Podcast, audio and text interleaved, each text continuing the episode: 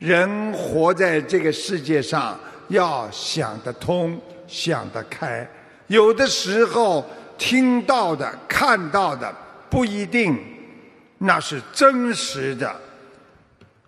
有一位先生，有一天呐，他的手机响了，是他老婆打来的。他的太太劈头就问：“你今天不是放假吗？”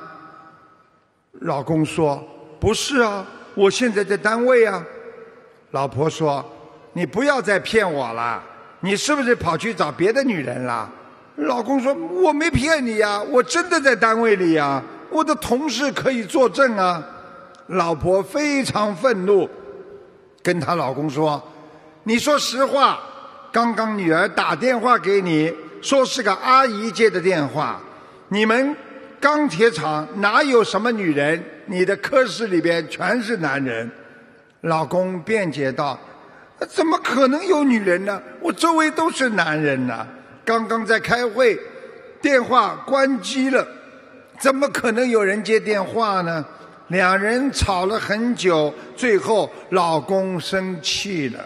老公说：“好，那我现在把电话关掉，你重新打电话，看看有没有人来接。”四岁的女儿再次拨打爸爸的电话，然后她女儿就跟妈妈说：“妈妈，妈妈，就是这个阿姨接的电话。”老婆接过电话，只听到那个女人说：“您所拨打的电话暂时未能接通。”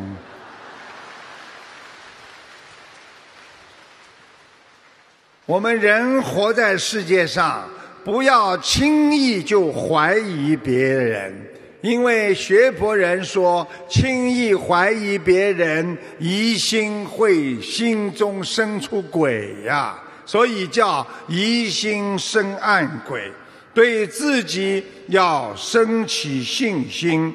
所以怀疑别人的人，就是对自己缺乏信心啊。我们要掌握学佛的三个特点：不见人过，但见己过。只管耕耘，不问收获。就是说，不要整天盯着别人的缺点，要经常看看自己做错了什么。只管耕耘，不问收获。好好的去众善奉行，诸恶莫作。做人做事要无心，帮助别人。要以众生之心为己心，所以一个人帮助别人要用真心，对方能感受得到。如果你用假心假意，那你永远超脱不了小我。